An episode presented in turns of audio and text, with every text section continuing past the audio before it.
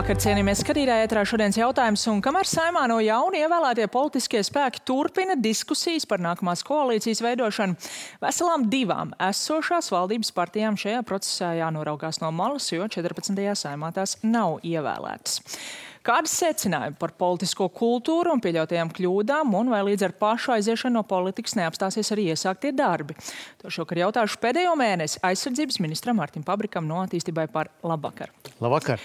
Kopš vēlēšanām esat bijis pie dažādiem kolēģiem jau intervijās. Vienā no tām Latvijas radio paudāt, ka jūsu partijas problēma bija tā, ka nespējāt parādīt darbu, ko esat izdarījuši veiksmīgi. Vai problēma tomēr nebija tajā, ka jūs jau nemaz tā nelikāt akcentus uz tiem saviem darbiem, bet tā kampaņa vairāk bija balstīta uz to, ko konkurenti nav izdarījuši labi?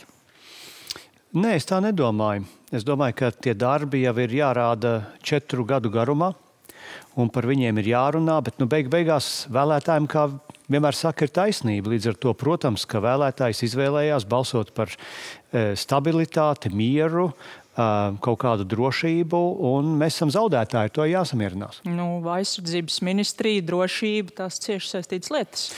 Ja mēs skatāmies uz to mūsu padarīto darbu aizsardzības nozarē, tad es, protams, varu atbildēt par visu, ko esam darījuši.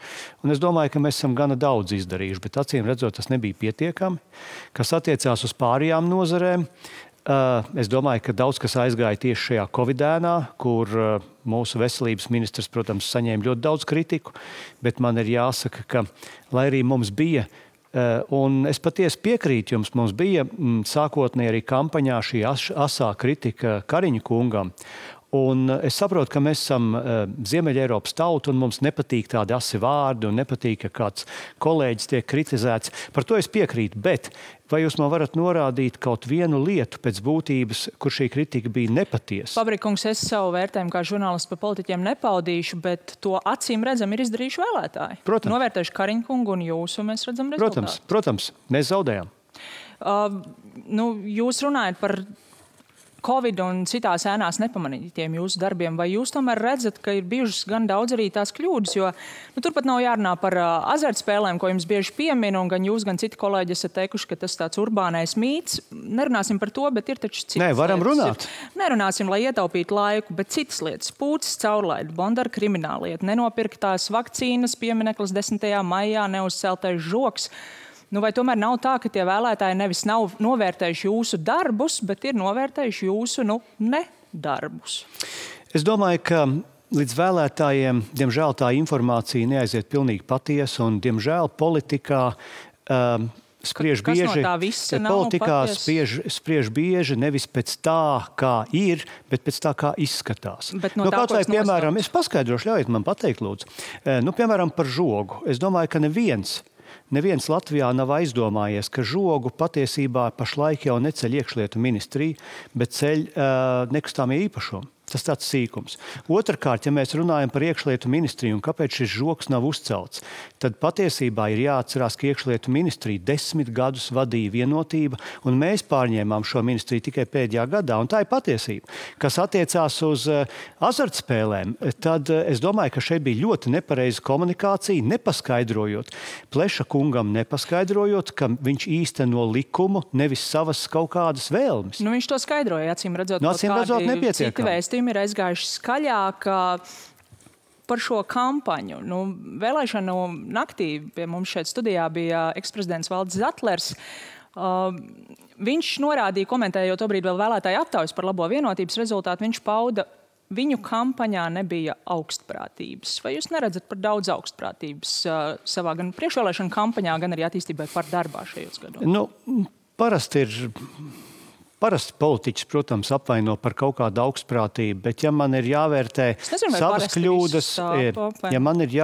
savas kļūdas, tad, jā, mēs tās izvērtēsim, bet ja man ir jāvērtē, piemēram, vienotības kampaņa, tad, jūs paši zinat, ka bija jau ļoti daudz situācijas, kur mēs vienkārši nevarējām iziet uz diskusiju, jo Kariņa kungs jau nebija šajā diskusijā. Es par jums šoreiz vēlēšanas ir beigušās. Bērtos, kundz, ļaujiet man līdz galam pateikt. Citādi jau nav jēgas man šeit aicināt, ja jūs manā vietā runāsiet. Ja jūs atbildēs jautājumiem. Jā, bet jūs man pārtrauciet visu laiku. Es domāju, ka būtu bijis ļoti labi, ja mēs varētu pēc būtības debatēt par visiem tiem jautājumiem, kur jā, mums bija asa kritika gan vienotībai, gan Kariņa kungam. Tas būtu bijis jauki, diemžēl mēs līdz tam nenonācām. Bet atkal, es netaisos šeit sūdzēties par vēlētāju izvēli. Viņi izdarīja izvēli, mēs zaudējām, vienotība ir vinējusi. Tas, par ko jūs esat, ja lietojam jūsu leksiku, sūdzējies tajā pašā Latvijas radio intervijā, ka jūsu partneri, apvienības partneri no kustības Par ir patiesībā zaudējuši šajos apgabalos, kur viņi bija atbildīgi par kampaņu. Tas ir Kurzemē, tas ir Rīgā. Es domāju, katrs, kurš ir bijis Rīgā šajā laikā, priekšvēlēšana laikā, redz, ka tā bija jūsu kampaņa. Uz reklāmas stabiem Pabriks, izlēmīgs premjers, tas bijāt jūs? Šeit, Rīgā? Jā, tā ir taisnība. Bet mums ir jāatzīst arī tas, ka kampaņa nesastāv tikai no plakātiem. Kampaņa sastāv no sarunas ar iedzīvotājiem, ar vēlētājiem, no savu darbu vai, kā jūs sakat, nedarbu prezentācijas. Un šis jau, protams, bija tikai viens no faktoriem. Un šeit divi fakti man ir jāmin. Pirmkārt, diemžēl tā bija kampaņas kļūda, ka nebija vienota kampaņa, un šie divi apgabali, Rīgas apgabals un Kurzemes apgabals, tika uzticēti tikai par cilvēkiem, kas par viņu bija atbildīgi. Bet šeit bija jūsu kampaņa. Kamēr Latvijas attīstība atbildēja par 3 pārējiem apgabaliem. Bet Rīgā bijāt jūs Pabrikums? Es biju atsevišķos plakātos, bet kampaņa nesastāv tikai no plakātiem. To es jums vēlos pateikt.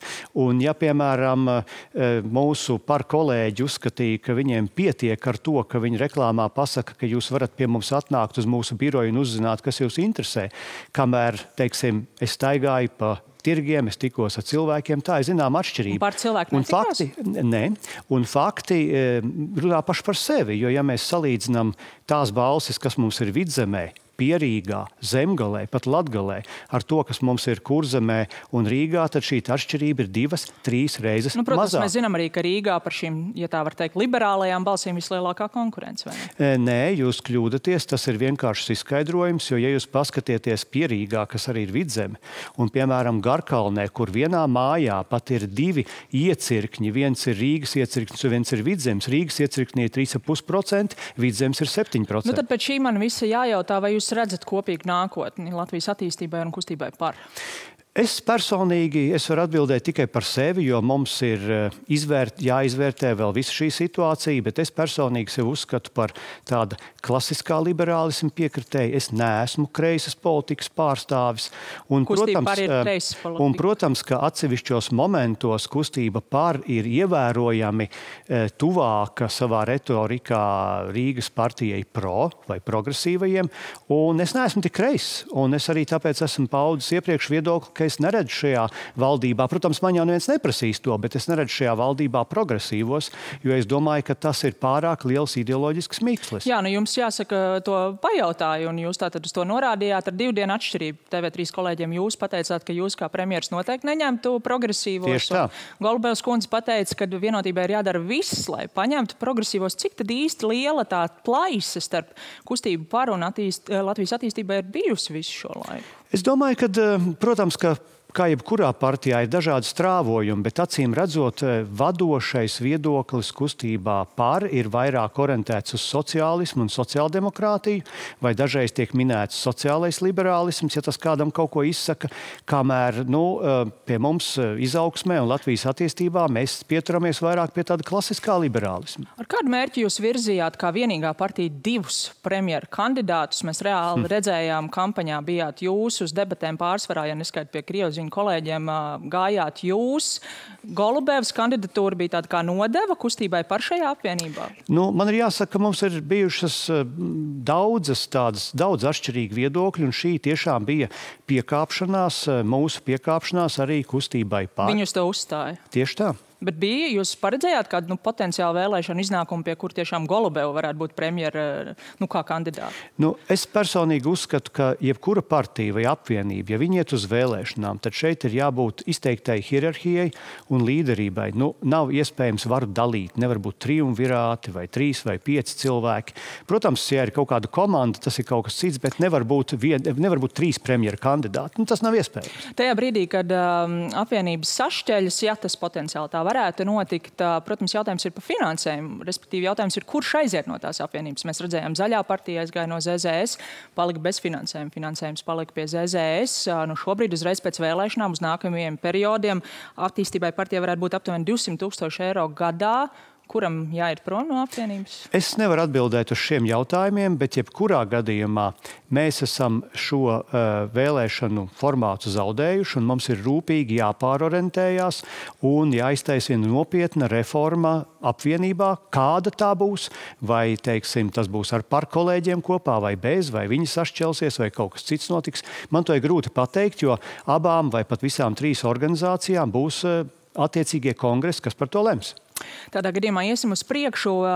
Pirms vēlēšanām publiski parādījās video, kurā tiek apgalvots, ka kopš jūsu stāšanās amatā NBS nepieciešamā munīcija vairs netiek iegādāta konkursos, kā esot bijis iepriekš, es tagad visu citēju, kas tur bija tātad pausts, bet ar sadārdzinātiem līgumiem par miljoniem tiek slēgts ar divām firmām, viena no Somijas, viena no Latvijas, vairoga EU. Un šī firma savukārt neesot spējusi savas saistības pildīt, jūs uzdevāt par to veikt pārbaudi. Bet ko jūs pats atbildētu uz šiem pārmetumiem, jo tieši jūsu vārds arī tur tiek pausts pie atbildīgajiem? Tātad jūs atsaucieties šeit uz Latolapas rakstiem, ja? Jā, tā ir taisnība. Jā, nu lūk, ja jūs domājat, ka šie ir uzticami raksti, jūs esat uzdevis veikt pārbaudi, tā kā jūs pats esat uzskatījis par gan aktuāli. Tā, protams, ir viena lieta, kas attiecās uz mani. Protams, es pārbaudīšu jebko, par ko var būt kaut mazākās šaubas. Tieši tāpēc es arī jautāju. Mēs turpināsim vienlaikus runāt, vai kā? Nu, skatīsimies. Tātad es esmu uzdevis, protams, veikt pārbaudu par šo. Otrām kārtām aizsardzības ministrijas durvis ir vaļā, jebkurām citām pārbaudēm, kas attiecās uz munīcijas iepirkumiem. Pirmatnējā pārbauda, kuras ievāc jau pirmajās dienās, liecina, ka tā nav taisnība. Mēs esam pirkuši no daudziem, teiksim tā, starpniekiem un piegādātājiem šo munīciju. Cenu attiecības arī neizskatās tādas, kā šajā rakstā ir minēts. Un man ir jāpiemina pēdējais. Ir pilnīgi skaidrs, ka šeit arī notiek kaut kāda cīņa starp iestaigātām starpnieku taciņām un Latvijas ražošanu.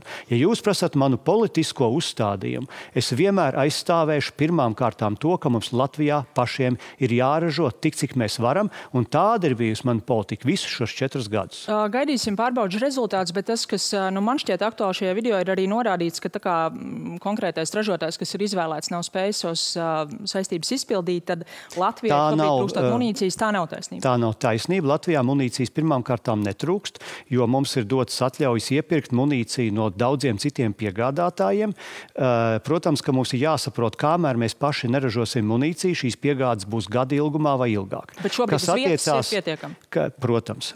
Kas attiecās uz šo te kompāniju Latvijas pirmiem ražotājiem, jūs paši varat iedomāties, ka uzsākt kaut kādu ražotni. Tas nevienā valstī nav tik viegli. Ne automašīnas ražot, ne bruņu mašīnas, ne munīciju, ne pulveri, ne kaut ko citu. Bet tas ir jādara un tam ir jāpieliek pūles. Un es ceru, ka arī mans pēctecis aizsardzības ministrijā to darīs ar visu atdevi. Runājot par pēctecību, Valsts aizsardzības dienas no priekšvēlēšana laikā mēs dzirdējām, piemēram, no apvienotā saraksta kritiku, ka ir pārāk liels potenciālais iesaucamo skaits, ka to vajadzētu mazāk, tik cik dienestam ir nepieciešams. Nu, šobrīd izskatās, ka apvienotais saraksts būs valdībā. Vai jūs esat runājis ar Nacionālā apvienību, ar vienotību, kas arī visticamāk būs valdībā? Cik gatavi viņi ir aizstāvēt šo jūsu līdz šim virzīto pozīciju? Vai ir iespējams, ka tagad būs kaut kāds būtisks pārmaiņas? Es domāju, ka virkni politisko spēku varētu šeit mēģināt manevrēt un kaut kā novilcināt šo situāciju, un es gribētu pateikt tieši un skaidri. Es uzskatu, ka Valsts aizsardzības dienesta likums ir labi sagatavots. Es saprotu to, ka nekad nebūs neviens likums, tai skaitā Latvijas satversme, kuru mēs laiku pa laikam nevaram uzlabot vai mainīt, tā tas vienmēr bijis, bet mēs nedrīkstam kavēties. Un jebkurš, kas kavēsies ar Valsts aizsardzības dienesta pieņemšanu, pēc tam būs atbildīgs par to, ka mūsu aizsardzība nebūs tādā līmenī, kā viņa var būt. Tāpēc šī saima, un es domāju, šai saimai ir jāpieņem šis likums 2. lasījumā, vēl pirms pilnvaru nolikšanas, un nevajag šeit mēģināt kaut kādas politiskās ambīcijas veikt vienkārši uz valsts interešu rēķina. Ar drošību mēs jokoties nevaram atļauties.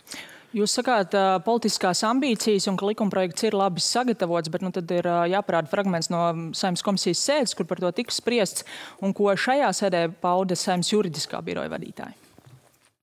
Es nesaprotu, kā var pieņemt kaut ko tik nekvalitatīvi sagatavotu tādā konceptuālā un būtiskā jautājumā, kas skar šajā brīdī visas valsts intereses. Piedodiet, bet jūs varat virzīt to likumprojektu, kā jūs gribat.